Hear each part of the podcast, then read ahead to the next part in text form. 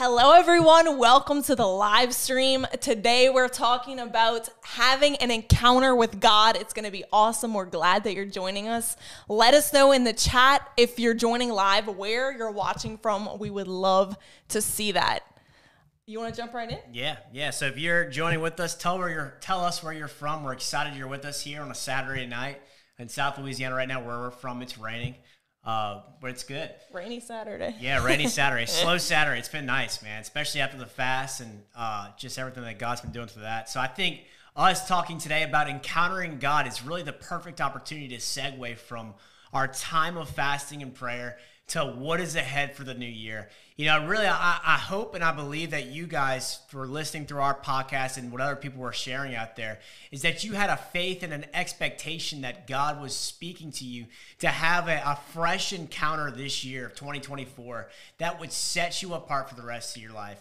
So we want to talk a little bit about that today. We want to talk about what the Bible has to say about that in the Old Testament and the New. We want to kind of bring you through the journey of what you see all God's done through the major men of God, how that looks in our personal lives, our own testimonies of when God has shown up in a significant way. And we're also going to share a little bit of a teaching on how you can encounter that as well in your own life. We're going to give you a time of prayer to where we're going to pray over you, where we believe in faith that God is going to speak to you and you're going to have a radical encounter with him that will transform the rest of your life.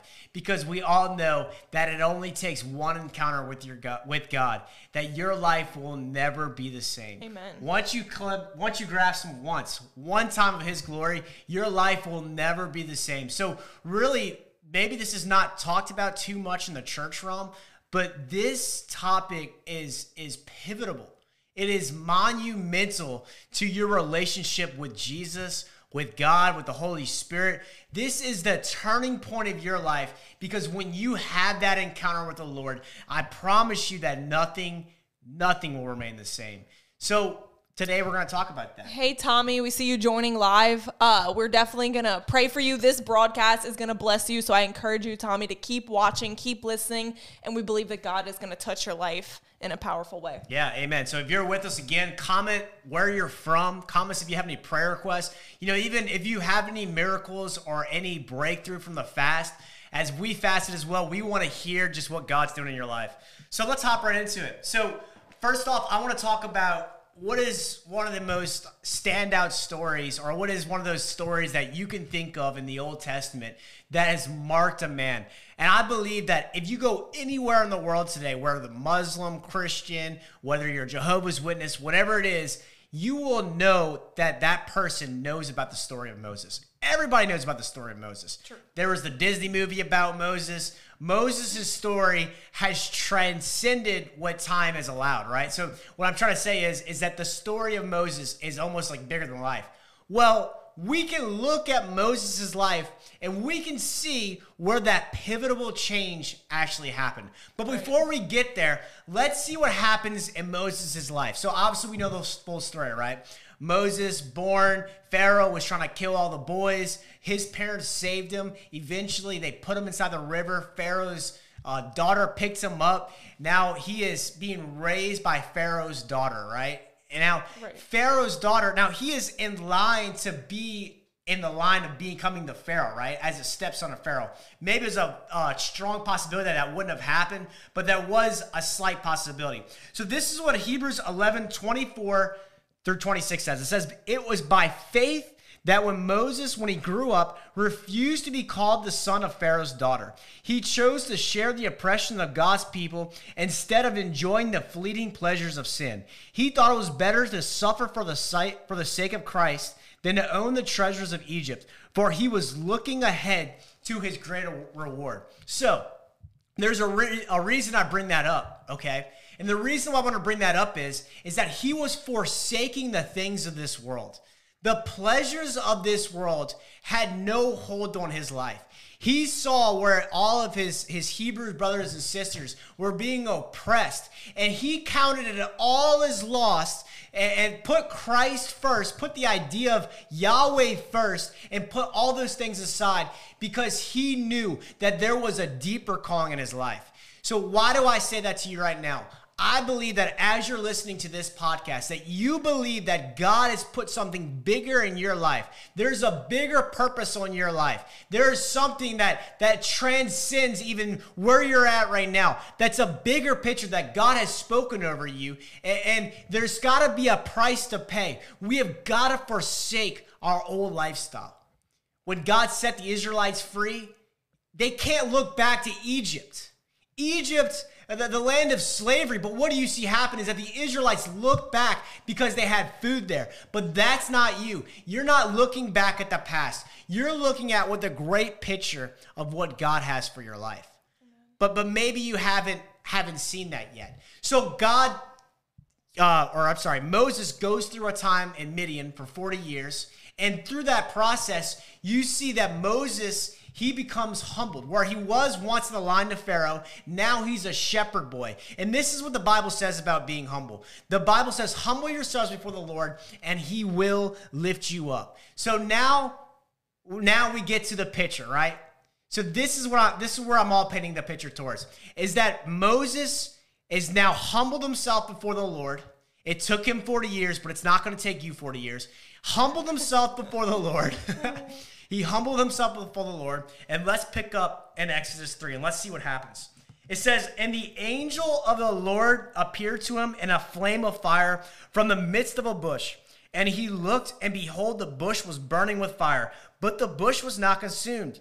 Then Moses said, I will now turn aside and see the great sight. Why does this bush not burn? So when the Lord saw that he turned aside and looked, God called him to from the midst of the bush and said, Moses, Moses. And he said, here I am.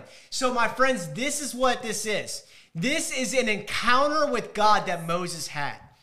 He is encountering God. You see a picture of this burning bush, but the bush is not being burned alive. But what you really see is that Moses is the one being consumed by this bush. Even though the bush wasn't being burnt up, Moses was so fixated on the burning bush that wouldn't be consumed. Why is that? Because it's the Shekinah glory of God.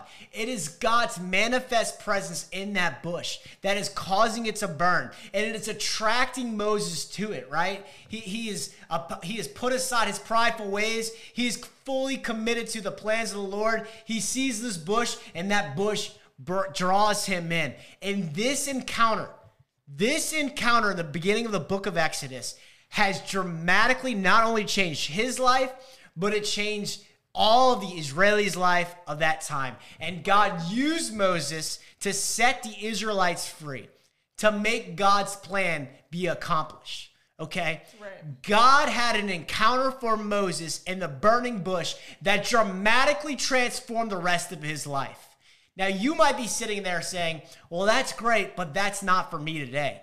That story happened a long, long time ago, Justin. You don't know where I'm at in life. You don't know what I've done. You don't know where I'm from. You don't know the increase of possibilities, that this is not a possibility in my life. But my friends, God is not a respecter of man. What he did for Moses, he can do for you. The same encounters that he had for somebody else, he can do for you, right? I'm not getting fixated on the fact that God spoke to him through a burning bush, but what I am fixated on is that God spoke to Moses. There was a divine encounter that transformed the rest of his life, and that is available to you. And how do we picture that? How do we understand that fully? How do we know that that's for us today?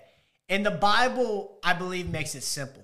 So let's read in Luke 3 what it says. In Luke 3, it says that John answers, saying to them, I indeed baptize you with water, but there's one who's mightier than I that is coming, who baptizes with the Holy Ghost and fire. So Jesus ultimately came down, and when he left, he breathed the Holy Spirit into his disciples. He said, go and wait for the promise of the Father. Acts chapter 2 happens. The Holy Ghost comes and falls on the disciples. The Holy Spirit, now who is on the inside of them because Jesus died and came back to life, breathe the Holy Spirit into them. Now he says, go and wait for the promise. Now the Holy Spirit comes upon them. So what am I saying is that Jesus's ministry ultimately was to come down and to provide the Holy Spirit, the great comforter, who comes not only to live on the inside of you, but he also comes upon you, just as you saw happen to Moses.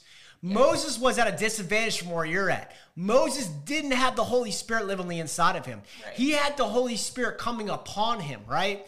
So we see here that Jesus breathes the Holy Spirit into us in John chapter 20, but he now comes to baptize you with the Holy Ghost and fire. And that's what you see what happens in Acts chapter 2. So Acts chapter 2. This is what it says. But Peter, standing up with the 11, raised his voice and said to them, men of Judea and all who have dwelt in Jerusalem, let this be known to you and heed my words, for these are not drunk as you suppose, since it is only the 3rd hour of the day. It shall come to pass in the last days. My friends, this is the last days that you're living in right now. You are living in the last days. Jesus can return any minute. If you have any sense of a spiritual awakening, you can look around and notice that clearly something's up and you're living in the last days. So it shall come to pass in the last days, says God, that I will pour out my spirit on all flesh. Your sons and your daughters shall prophesy. Your young men shall see visions, and your old men shall dream dreams. We are living in the last days. God's spirit is being poured out now more than ever before. There is more people on the earth now than ever before. There are mega churches in Africa and South Korea. Yeah. I was thinking North Korea. I was like, what? No. Singapore. Too. Yeah, Singapore. Okay. So we're seeing it in Africa, in the States, in the United States right now. God's spirit is being poured out now like never before. And guess what? He's speaking now like never before, because the Holy Spirit comes not only to live on the inside of us, but he also comes upon us. So this can also continually happen, right? So what you saw in that Acts 2 scenario is that Peter, who was once a coward, who couldn't stand up to a little girl, is now standing in front of thousands of people proclaiming the gospel of Jesus Christ, and 3,000 people are saved. You're seeing God's spirit being poured out. Who Peter was just 24 hours before Acts 2 happened was a completely different person after he was filled with the Holy Spirit. After the Shekinah glory filled him up and the veil was torn in two, now the Holy Spirit lives on the inside of him, comes upon him. He has an encounter with God that transforms the future of his life. So much so to when Peter walks into a room, his shadow heals people. Why? Why is that? Not because he's special, but because of who God is, because of the encounters that he's had with God. So it's important for us to understand that we have to have that encounter with God. But it's not only a one-time thing. You can continually to experience it. So just because you've had a one-time encounter, right, you can continually have more and more, from glory to glory, from grace to grace. In Acts chapter 4, you see the same disciples in a room praying for boldness. And so this is what it says, Acts 4:31. It says, when they had prayed, the place where they were all assembled together was shaken, and they were all filled with the Holy Spirit, and they all spoke the word of God with boldness.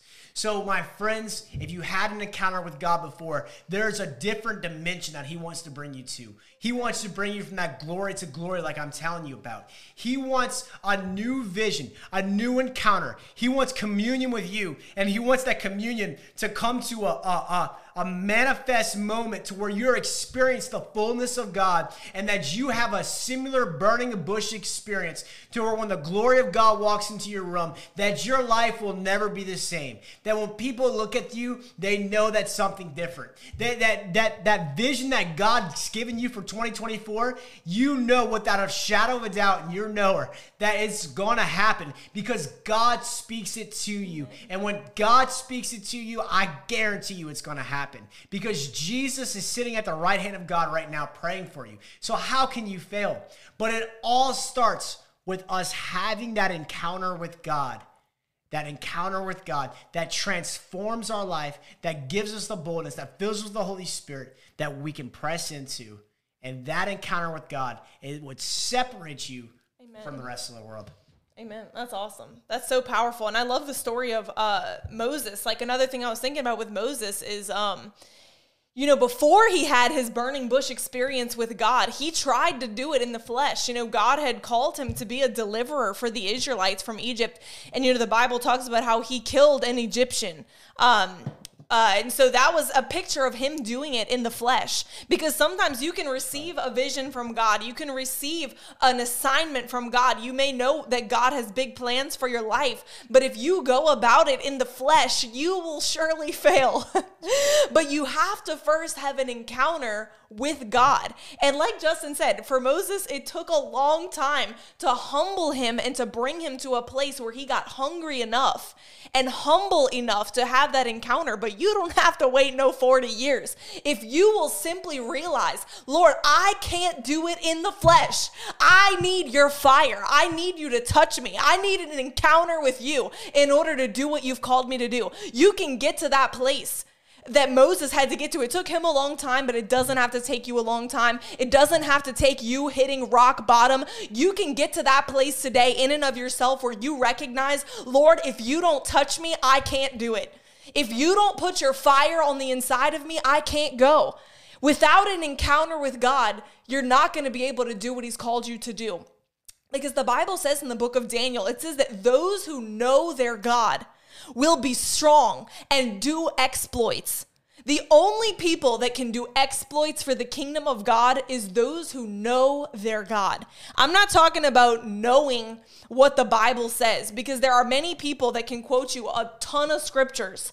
They're, you know, little theologians. You may know everything about Jesus. You may have read all about him, but have you met him for yourself? That's what we're talking about. And that's really what makes the difference, because if you think about it in the natural, you could read all about, you know, the president of the United States. You could read every book, know everything he's ever done, know all the details about his life, his family line, but if you've never met him face to face, you still don't really know him.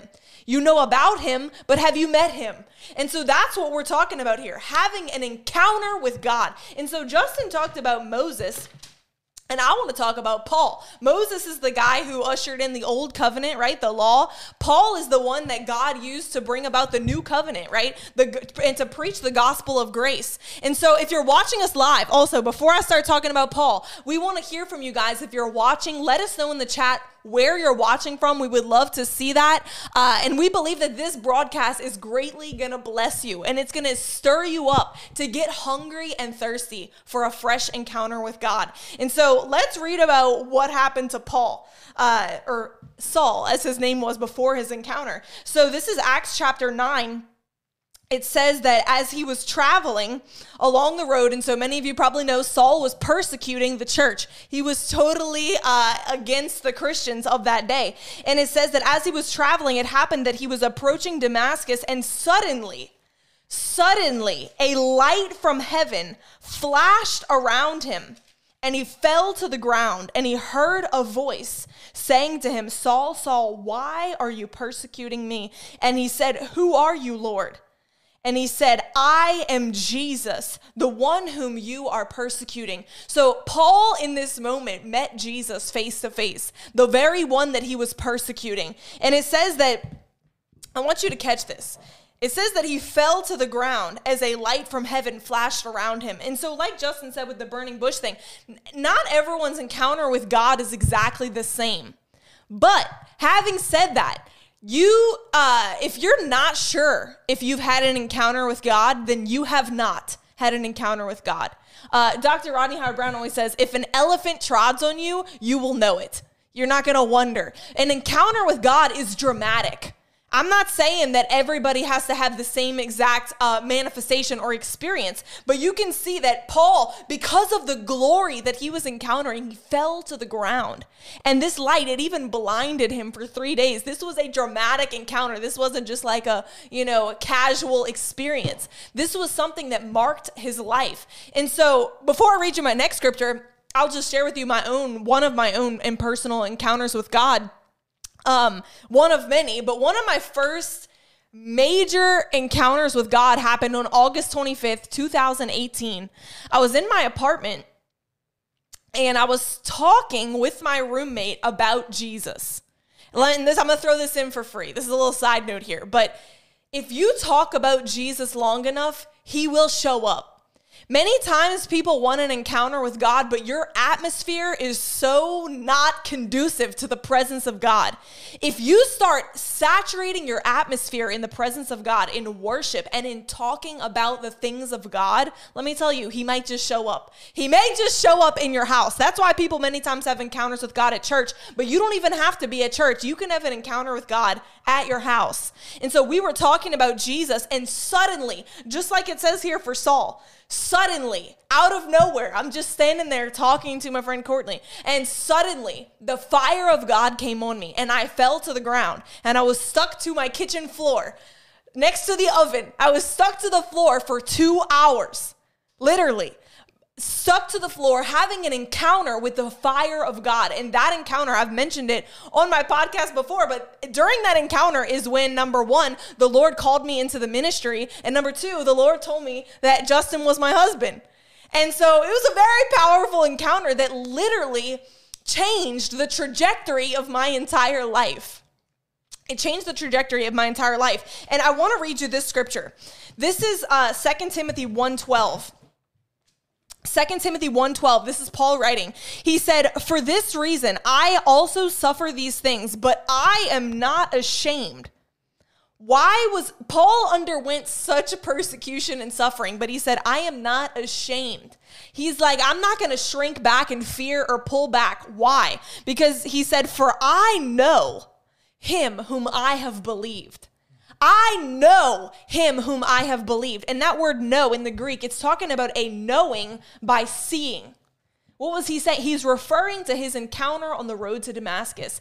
I know him. I've seen him for myself. The one that I believe, the one that I'm preaching about, this is not just a doctrine. This is not just a set of beliefs, but I know the one that I believe. I know the one that commissioned me. I know the one that sent me out. I know the one who called me. I know him for myself because I've seen him for myself. And because of that encounter is what gave Paul the boldness to never be ashamed. To never shrink back in fear, but to continue to do what God called him to do. And you know, that's the same in my own life. Because of that encounter that I had, there is no one that's going to come and talk me out of my call into the ministry. There was no one that was going to come and talk me out of the fact that I was supposed to marry him. No matter like as much as you can analyze it, I knew God had spoken to me. And when God speaks to you, there is a surety that comes. It doesn't matter what anyone else thinks. It doesn't matter what it looks like in the natural. And, you know, even especially on YouTube, like being a woman that's called into the ministry, it literally, I could have like so many people come and try to talk me out of that women should not be in the ministry. I literally couldn't care any less because Jesus, the head of the church, has already commissioned me.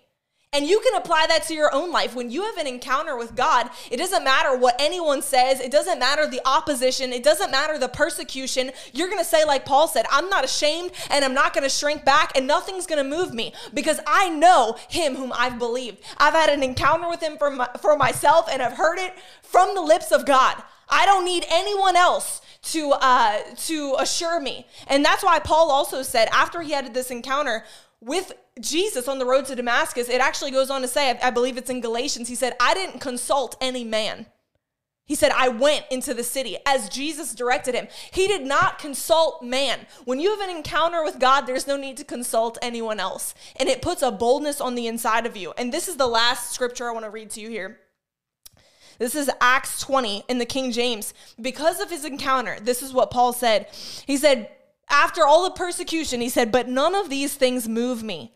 Neither count I my life dear unto myself, so that I might finish my course with joy and the ministry which I have received of the Lord Jesus to testify of the gospel of the grace of God. And so he said, none of these things move me. Why? Because of his encounter. And you said something in the beginning. You said something about having something bigger than yourself. Having a calling bigger than yourself. This is what happens. When you have an encounter with God, your life, he said, I don't even count my life dear to myself. When you encounter God, you encounter something bigger than your own natural life. You are encountering something supernatural, and it makes you selfless, you realize there's something bigger than me. There's something bigger than just living my life for me and my family or to satisfy me temporarily here on this earth. There's something bigger, and every human heart yearns for that, because the Bible says that God has put eternity in the heart of man. There's something on the inside of every single person that longs for an encounter with God. I don't care what, then that's why people try to fill it with every other type of thing. Sexual immorality, drugs, alcohol, popularity, influence, money, the pleasure, all kind of stuff they try to fill it. But in the heart of every person is a longing for an encounter with the living God. And that, my friends, is the only thing that will satisfy you and truly change your life. Yeah. Yeah. So what she's talking about, I was talking about Moses in the beginning and how Moses had a picture of something bigger in his life. Right. And what the world offered him was greater than any other person had in that time. Being in the court of Pharaoh, being raised there, but counting it all as loss.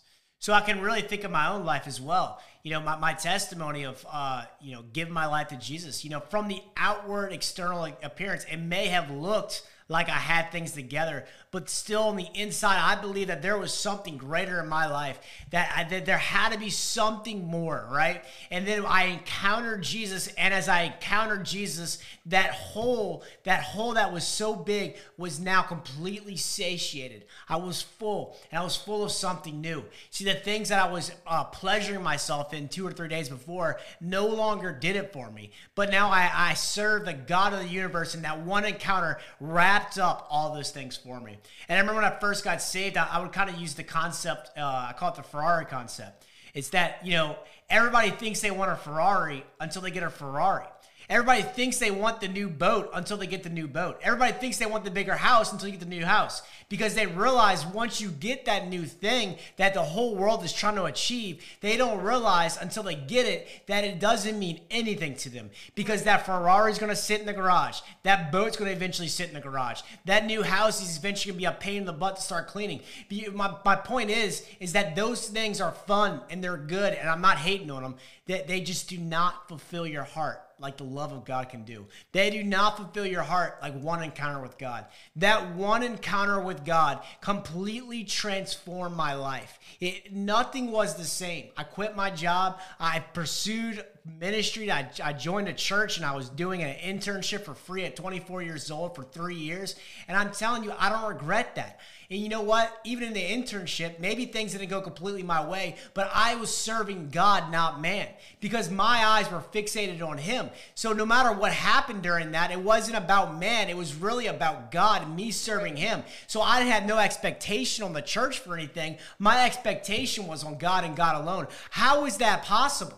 How can you work for free somewhere for 3 years and have no expectation of anything? Why? Because I had a greater fulfillment in the things of God than I did from any type of financial compensation or any type of reward or recognition. None of that matters. It all is counted as loss. It's the pearl of great price. You sell everything and you go and you buy that field that you buried the treasure in. That God, Jesus is that treasure. The Holy Spirit, the triune God, God the Father. When you have an encounter with him, your life changes forever. It screws you up almost. You can't run from it anymore. You can try. You could try to go back to the world, but it doesn't do anything right for you. As long as you go back into the world, you just come running back harder than before. The prodigal son, you come running back. And obviously, I'm going on a preaching tangent, but my point is that you cannot run from the love of God. Right. The cars, the money, all that's great. I'm not hating on it, right? I drive a nice car. I'm not hating on it. I have a great job. I go to a good gym. I'm not hating on any of that. My point is that God, the love of God is so much greater than all that. And when you encounter it one time, nothing else in this world has the pleasures that only the Lord has. So, yes. Amen. I've been saved for almost 6 years now, come up in March, okay? So I had that first encounter, which I just shared with you about, right? And I told the Ferrari concept, whatever, right? Well, guess what? I'm still hungry now. It's been 6 years. And I remember when I first got saved, a lot of people that were much older than Christians were criticizing me, saying, oh, well, that's great, but what happens when that fire runs out? I used to be just like you, but eventually it stops. It's like, how do you keep doing? And I used to be so perplexed by that. because at that stage of my life, I was on fire. I've encountered God. This is the only thing that consumed me. And these peoples that are career Christians are just confusing me. Like, what do you mean? How do you not experience this every day, right? So anyways, 6 years later, now I'm back at that place of hunger, right? So the first days of January 2024, what we just went through was a time of prayer and fasting, okay? I wasn't prayer and fasting to look spiritual to everybody else. I didn't care what my coworkers thought of me. In reality, it makes it a little awkward. It makes it a little tough because they're going out to eat. And I want to go out to eat with them, you know? My flesh kicks in and I want to watch videos on how to make the new pasta, right? So the reality is I didn't do that to look more spiritual, to try to earn God's favor. I didn't do that for any of that. Ultimately, I did that because I'm hungry for the things of God. 6 years later, I'm putting my life back on the altar and I'm saying, God, we're making moves this year, me and Victoria, to put you first. And there is no way possible that I can do that unless you are at the center of my life. So Lord, I'm going to submit these things to prayer and you. I'm going to push a plate aside.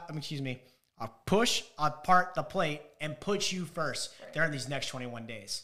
So in the beginning of that fast, just as I was talking about Moses earlier, I was believing that God had another encounter for me this year in 2024, this year that would set me apart for the rest of my life. And I'm praying and I'm believing, I'm like, God, I believe you're going to do it. Well, guess what? After a week, I'm not a beggar, so I'm not going to keep praying about it. I'm just believing that God, you've answered that prayer. And I believe that as I sow this seed of fasting, that eventually that you will make it come to pass, right? Amen. So day 20 comes on the fast. I'm being completely honest with you. I didn't feel spiritual at all that day. At this point, I'm ready to break the fast. Tomorrow's day 21. You know, like give me the chicken parmesan and I'm all in, you know? So I'm ready to break the fast at this point. And I go to church that night. We go to prayer. Then the service starts. We go through worship. Nothing happens. Well, our pastor gets up there and he says something like to the effect of, let's give thanks to God and let's just have another moment of saturation, of seeking God. So I just started saying, thank you, God. Hallelujah. Thank you, God. And you know, it's like almost hilarious me saying it because I'm saying it in my flesh. But the reason why I'm saying it is because in my heart, I believe that it's done. I believe that it's done. I believe that it's done. So I'm confessing with my mouth.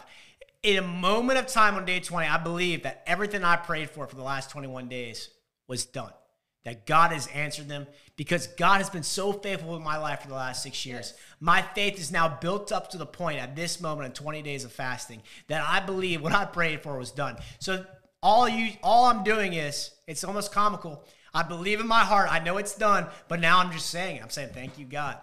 Hallelujah. Thank you, God. Hallelujah. I sound like a religious nut saying it, you know, like I'm just saying it out loud. Everybody's probably looking at me around. I'm like, thank you, God. Hallelujah. Thank you, God. And I'm telling you, I believed in my heart. I confessed with my mouth. God showed up. Yes. God showed up. Our pastor gets up there and he starts doing the tithe message. Well, guess what? I don't know a word he says at this point anymore because the Lord shows up. My hands are burning hot with fire. My head is just like. He's sliding out the pew. Yeah, I'm literally having. How'd you know you were on the floor at that point? I'm having such a big encounter with God that I don't want to interrupt the service. So I'm literally getting underneath the pew to not distract everybody from the main point, which is what our pastor's sharing on, you know, like that's how wrecked I'm getting. So we go back into the service and the Lord is just coming on me. I'm saying, you know what, Lord, I'm not going to be ashamed of this. I believe that this is the divine encounter that you've had for me. So I'm just going to embrace it fully. So through that whole entire 45-minute sermon, I am yelling like crazy. And I feel like I'm so on fire that whoever I touch can get impacted. So I grab Victoria and got on me. I grab my friend Michael. It's contagious, you know? Yeah. That's why you want to have an encounter with God, get around people who are hungry for encounters with God because it's contagious, man. So I grab her and I grab my good friend Michael and they just start yelling at the top of their lungs too.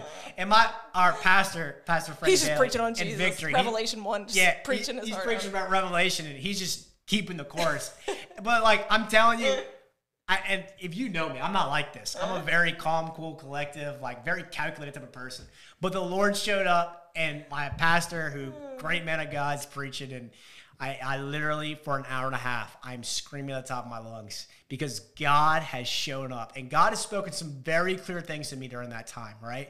The answers that I was looking for in a moment of time, He spoke it to me. I was like, oh, Lord, what are you trying to speak to me? Boom, download, done. Answers. It was it. Yeah. It was it. I have no confusion anymore. Clarity's here. Yes. The Lord has spoken. When you encounter the Shekinah glory of God, your questions leave because the answers are there. Yes. When you experience the presence of God, you don't have room to keep asking, well, God, why? You just say, okay, Lord, I'm in. I'm done. Right. I'm ready. Whatever you have for me, I'm all in. That's what happens when the fire of God grasps you and takes a hold of you. Jesus came to baptize with the Holy Ghost and fire. What I encountered that night was the fire of God, just like in Acts 2, just like in Acts 4. And I'm telling you, my friends, that is the difference maker in your life. Yes. You are a peculiar person. Yes, it looks weird from the outside. Yes, but guess what? You believe in Jesus Christ. You are a peculiar person. People already think that you're weird to begin with. So this is your time to press in to what He has for you, right? This is the time. And when that encounter shows up, I'm telling you, you don't care if you look weird. You don't care if you look different. You don't care what everybody else thinks, because it doesn't matter. You are having an encounter with Yahweh, with the Lord, with the God, with the Father, the Son, and the Holy Spirit in a moment of time. And your life just radically transforms. Yeah, I love what you said too about answers, because many times people are running around, oh, I want a word. Oh, I want somebody to give me a prophetic word, which is fine. Prophetic words are awesome, but understand that when you have an encounter with God, all of your questions will be answered. Your answer is in the presence of God. Your answers are in the glory of God. The provision that you need, it's in the glory of God. It's in the anointing. So if you'll just seek Jesus, every question will be answered. You know, even for me, when I had my encounter and I heard from the Lord that He was my husband, I was seeking Jesus first and foremost. But as you do that, the Lord gives you answers. Everything you need is in the anointing. That's right. And in the presence of God. That's right. Answers for your life. Yeah, that's so good. We don't have to look to the externals. You don't have to look on a YouTube on how to be a better person. You don't have to look on a YouTube how to stop watching those inappropriate things. You don't have to look on YouTube to stop drinking or stop smoking cigarettes. God has all the answers that He has for you, and your life changes in a moment of time, my friends. Your life changes in one instant. When God speaks a word to you, whatever it was that holds you back is now immediately broken off your life. Right. I can give a testimony that recently, I think 2 or 3 years ago, I get in the prayer line, you know, our pastor lays hands on me and he says these words. He says, don't be worried about their faces, or don't have fear of their faces. Yeah, from Jeremiah 1. From Jeremiah 1.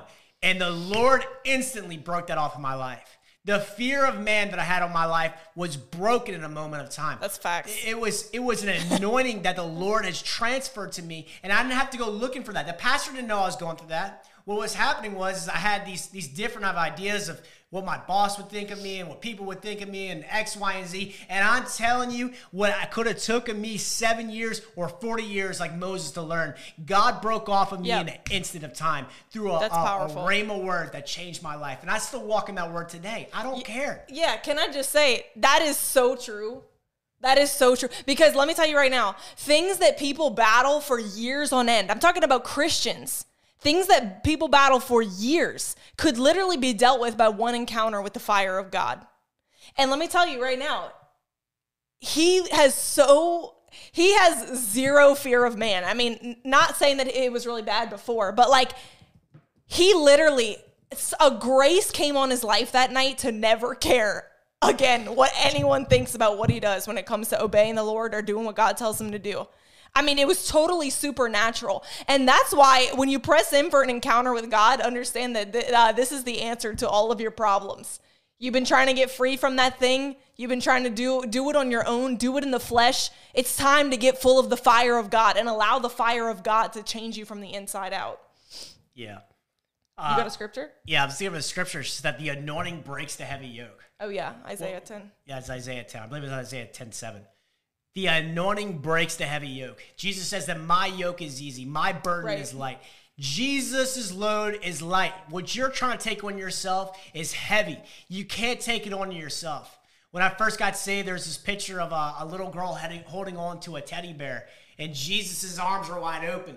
See, she's trying to hold on to that little teddy bear where God's arms are wide open, which you're holding on to right now, my friends. Jesus' arms are wide open. And the Bible says that the anointing breaks the heavy yoke. So the anointing that's on the Bible, the anointing that's on this preaching right now that you're listening to, it breaks the heavy yoke.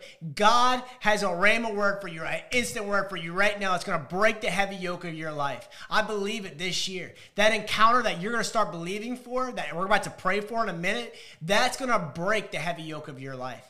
You'll never be the same. When you grab hold of the glory of God and he steps into the room, you cannot stay the same. It is not possible. Just like Peter, when the Holy Spirit came upon him, he was not the same person after. Holy Spirit breathed into him, go wait for the promise of the Father. Pentecost happens. Holy Spirit comes upon him, not the same person after that. Now he's the person that when his shadow touches somebody, that person's healed. It's not Peter. It's not because of Peter is special. It's because the grace of God is on him. The anointing is on him. He doesn't deserve it. It's the Lord. It's the Lord. It's Jesus, Jesus, Jesus. What am I trying to say? We're giving God the glory. Even as you hear his talk right now, that's what you're hearing, that God be glorified. Our mission statement is that we want to know God and that we want to make him known, because it's not about us. We want to know Jesus and we want to make Jesus known. It's about Jesus, Jesus, Jesus. That's what your life's about. It's the communion that you have with him. It's no longer about building your own kingdom, getting your 401k stacked up. It's about encountering God from glory to glory, from grace to grace. It's about going from one encounter to the next and eventually getting to that place where 2 Corinthians talked about having communion with the Holy Spirit. That's our goal. Me and Victoria have been talking about that. That's our goal for this year, is that we have a daily communion with the Holy Spirit, a daily communion with the triune God. We want that encounter to happen daily. We're not just, to happen every year or 2 years, So the whole point of the story is that you have to encounter God. And when you encounter him, your life changes forever. Bill, I see you hopped on. Glad to see you. Looks like you're in Amarillo, Texas. That's awesome. Mom, I see you there. Karen. MJ, we're glad you're here. Tommy, glad you're still with us. Awesome. And Alberto, praise God. Yeah, so now we want to talk about, how do you receive this? How do you experience this encounter for yourself, okay? That's great. We shared our testimonies. That's awesome. But it's not enough. We want you to experience this for yourself, because like I've explained to you already, this is the game changer to your life. So this is what Jesus says in Matthew 7:7. Talking about prayer. He says, ask and it will be given to you. Seek and you will find. Knock and the door will be open to you. Okay. So what are we talking about here? In the realm that we live in right now, we have a body, a soul, and a spirit. So initially you are asking from your flesh. You are asking, Lord. So what I want you to understand from this is that what you're asking from God is that the Holy Spirit is a gentleman, and he's going to give you what your faith is going to allow. This is what the Bible says in Matthew 7:9-11. So it goes on and says, or what a man is there among you whom if his son asks for bread, will give a stone? Or if he asks for a fish, will give him a serpent?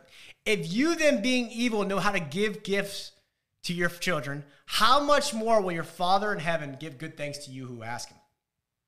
So how much more will the Father give the Holy Spirit to you good things, right? So I want you, the reason why I'm bringing up the ask part is because I want you to ask for the encounter. It may start off in the fleshly realm. Day 1 through 7 of my fast, when I was asking for it, I could promise you I was in my flesh, right? I want you to ask. Set your affections on the things of God. Ask him for an encounter just like Moses had. Ask him for an encounter just like Peter had. Ask him for an encounter just like Paul had. And as you do that, you go to the next level. Now you start to seek. Seek is going to happen inside of your soul realm, right? That's going to go from I'm just inside my flesh to now my affections, now my heart, now my mind, my will and emotions are getting wrapped in to what this thing is. What is this encounter? God, can I experience you more? If I can, I'm getting my soul and my affections and everything. I'm reading my Bible every day. I'm seeking this out. Matthew 6:33 says, but seek first the kingdom of God and his righteousness, and all these things will be added to you. You got to seek. Right. It's not just enough to ask from the flesh. Now we have to seek into our soul realm. Get your whole body, your mind, your soul, your will and emotions wrapped up. Consume yourself with the word. Consume yourself with worship. If it takes fasting, fast. Pray, worship. You don't have to fast, by the way. You can encounter this just through worshiping, just through proclaiming the name of Jesus, just for saying, Jesus, you are good. Entering into the gate with praise and thanksgiving. Here's the last step. And I talked about this in my last week's podcast, but you have to knock. And when you knock, you have to believe in your heart that it's done. This is the final step. When you knock on a door, guess what? You're about to enter in.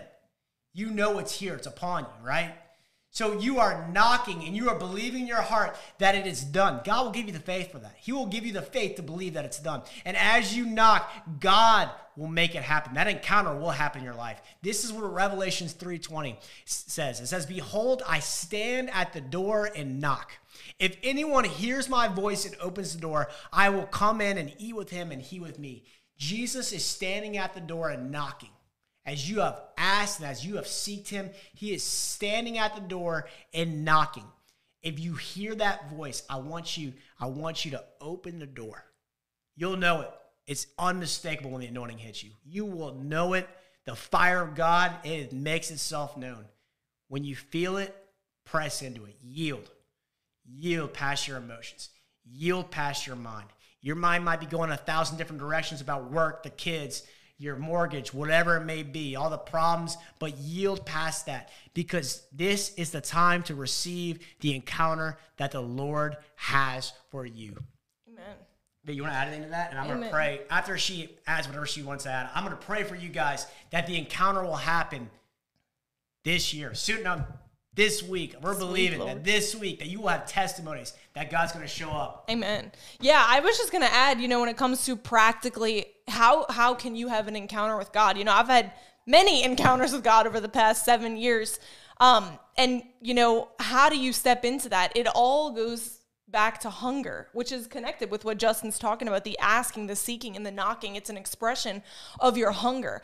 And if you're not having an encounter with God, this is what Dr. Rodney Howard Brown always says. People say, oh, well, but I am hungry, but it's still not happening. Well, if you're hungry and it's still not happening, then you actually need to get more hungry than you currently are. There are degrees of hunger, and really spiritual hunger is a gift from God. As you do what Justin's saying, as you ask, as you seek, as you knock, as you begin to position yourself every single day, you're yielding more and more, and you're allowing God to expand that hunger on the inside of you.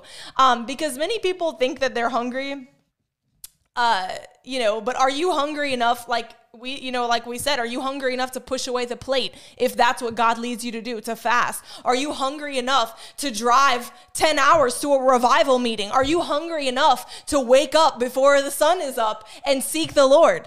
Hey, which we're trying to get better at in Jesus' name. But you have to be hungry enough. And, I was thinking about the woman with the issue of blood in Mark chapter 5. The woman with the issue of blood, you have to understand, in those days, because of her issue of blood, she was unclean.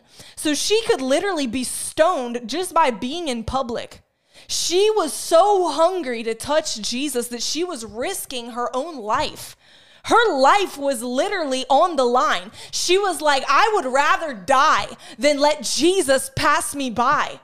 Then let my miracle pass me by. And you have to understand that she also had to get past the fear of man, which we kind of talked about, Justin getting totally set free from the fear of man. If you are so worried about what it's going to look like when God touches you, then God can't touch you.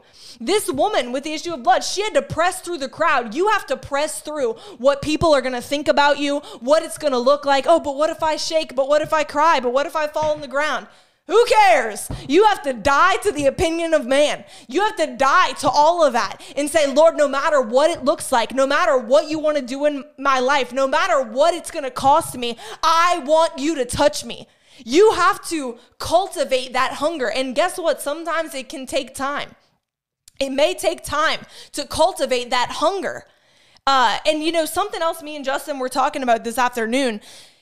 Many people wait until they're at rock bottom in life to get hungry for an encounter with God.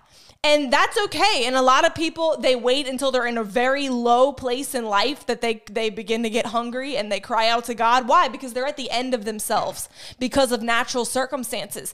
And there's nothing wrong with that. But you actually don't have to wait until you hit rock bottom. You don't have to wait until your life is literally falling apart in the natural for you to come to the end of yourself. And you know, that's my testimony. My life was not falling apart. Nothing bad was going on in my life, but by the grace of God, I was able to come to the end of myself by choosing to humble myself, by choosing to ask, to seek, and to knock and say, Lord, I'm grateful for what you've done in my life. There's something wrong. There's something going wrong in my life, but I know that there is more. I know that there is more. Lord, make me hungry for a touch from you.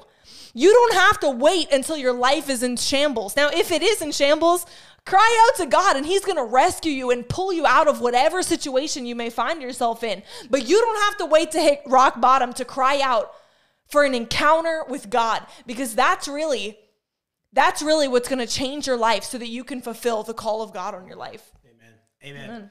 Okay, so I'm going to pray for you guys right now. I want you to take your hands. I want you to put it on your belly.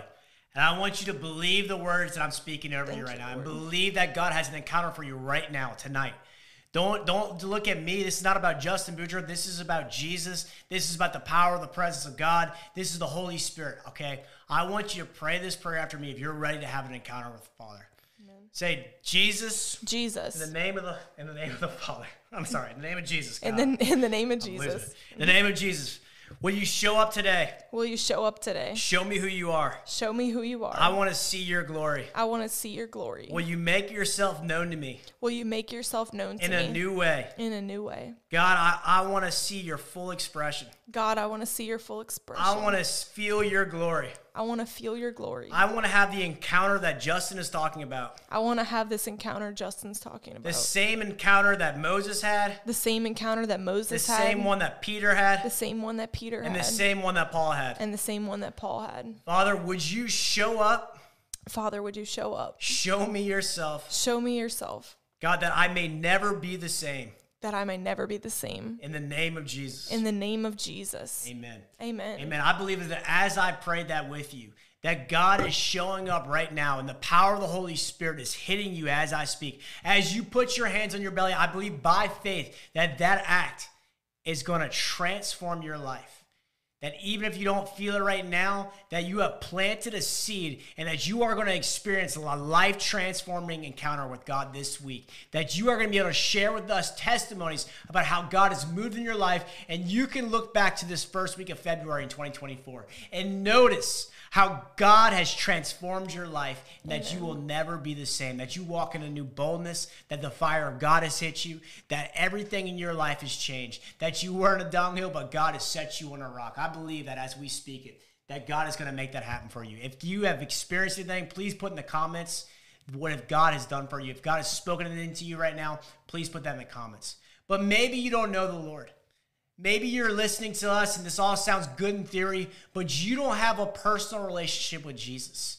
Maybe you don't understand the fullness of what Jesus has done for you on the cross. Well, I want to tell you right now that Jesus said that you must be born again. You must be born again. You were born a fleshly birth, but now there has to be a rebirth of your spirit. What happened is that Adam and Eve sinned 6,000 years ago. And when they sinned, what happened is now that you are born into a sinful nature because of the consequence of what they did 6,000 years ago. So now we are, as mankind, deprived because we all have a sinful, broken nature. But Jesus came 2,000 years ago, and he died and was raised from the dead 3 days later, and he broke the power of sickness, disease. He broke the power of death, of spiritual death, off of our lives. And now what we have to do is we have to put our trust and faith in Jesus Christ, and that he can make us new. The Bible says that all have sinned and fall short of the glory of God. But God demonstrated his love for us, that while we were still sinners, Christ died for us. For the wages of sin are death, but the gift of God is eternal life in Christ Jesus. And if you confess with your mouth that Jesus is Lord and believe in your heart that God raised him from the dead in 3 days, you will be saved. And the Bible says clearly that whoever calls on the name of the Lord shall be saved. There's no time like the present. Death is knocking at your door, whether that's tomorrow or whether that's in 80 years or 120 years. My friends, it is way too soon. Get your life right with Jesus today. Have that encounter that me and Victoria are talking about. And I can promise you that when you look back on this day a year later, your life will never be the same. So if you're ready to make that decision, I want you to pray this after me. Close your eyes. Say, "Dear Jesus, dear Jesus, come into my heart. Come into my heart. Forgive me of my sin. Forgive me of my sin. Wash and cleanse me. Wash and cleanse me. Set me free. Set me free. Jesus, thank you that you died for me. Thank you that you died for me. I believe that you have risen from the dead. I believe that you've risen from the dead. And are coming back for me. Are coming back for me. Fill me with your Holy Spirit. Fill me with your Holy Spirit. Give me a passion for the lost. Give me a passion for the lost. A hunger for the things of God. A hunger for the things of God. And a boldness to preach the gospel of Jesus. And a boldness to preach the gospel. Say, I am saved. I am saved. I am saved. I am saved. I am saved."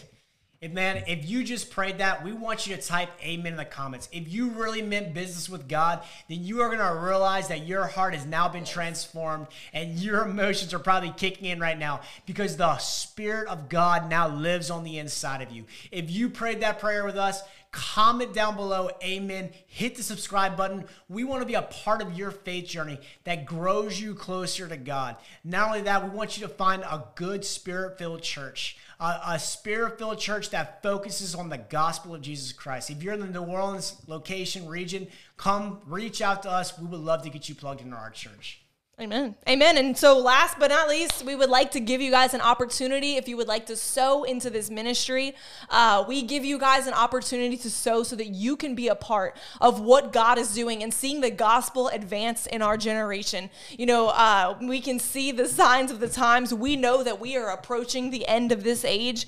We see everything that's going on in the Middle East, right? We are living in the final hour, and the Bible says that the harvest is the end of the age. And so we know that God has called us in this hour to reach the harvest of souls and to see the gospel preached and to see the church arise and shine with the glory of God. And so if you want to be a part together with us, we would love for you to sow into this ministry. I put the link in the description of this video where you can go and you can partner with us financially. And the Bible says that those who sow generously, they will reap generously. Now is the time to get your finances connected to the kingdom of God. And when you connect your finances with the kingdom of God, there is a perpetual harvest that will come back into your life. The Bible says that God will open the windows of heaven and pour you out a blessing that is so great that you will not even have enough room to take it all in. That's going to be your portion this year in Jesus' name. And for whoever sows, I will go ahead and send you a copy of my book, which is called A Glorious Bride. My book is basically about the role of the end time church. And so I believe this will greatly bless you. So anyone that sows today, will go ahead and mail you a copy of my book just as a way to say thank you so much for standing with us. Yeah. So I want to add one more thing to that. So our needs are taken care of. So what you're doing when you sow into this ministry, which is a nonprofit ministry, we have all the legal paperwork filled out to where you get your tax, whatever. What you're doing when you're sowing this ministry, this is what the Bible says. It says, one of you puts a flight of 1,000, says, Lord, your God. I'm sorry, that's not the right verse, but it says one puts 1,000 to flight, but two puts 10,000 to flight. So you are partnering with us, and your seed financially is helping put into 10,000 to flight. You are partnering with us to bring the gospel of Jesus Christ to thousands upon thousands of people. We believe that last year was just a foreshadow of what's to come this year. So that is what you're sowing into. Amen. And it's all about souls, souls, souls. You are partnering into being a part of reaching people, right? So that is what you're partnering into. So yeah, if you want to partner with us, see the link below on our ministry website. You can see the full link there and how you can give. We love you guys. We love it all. Yeah, hope you guys have an awesome week. And we'll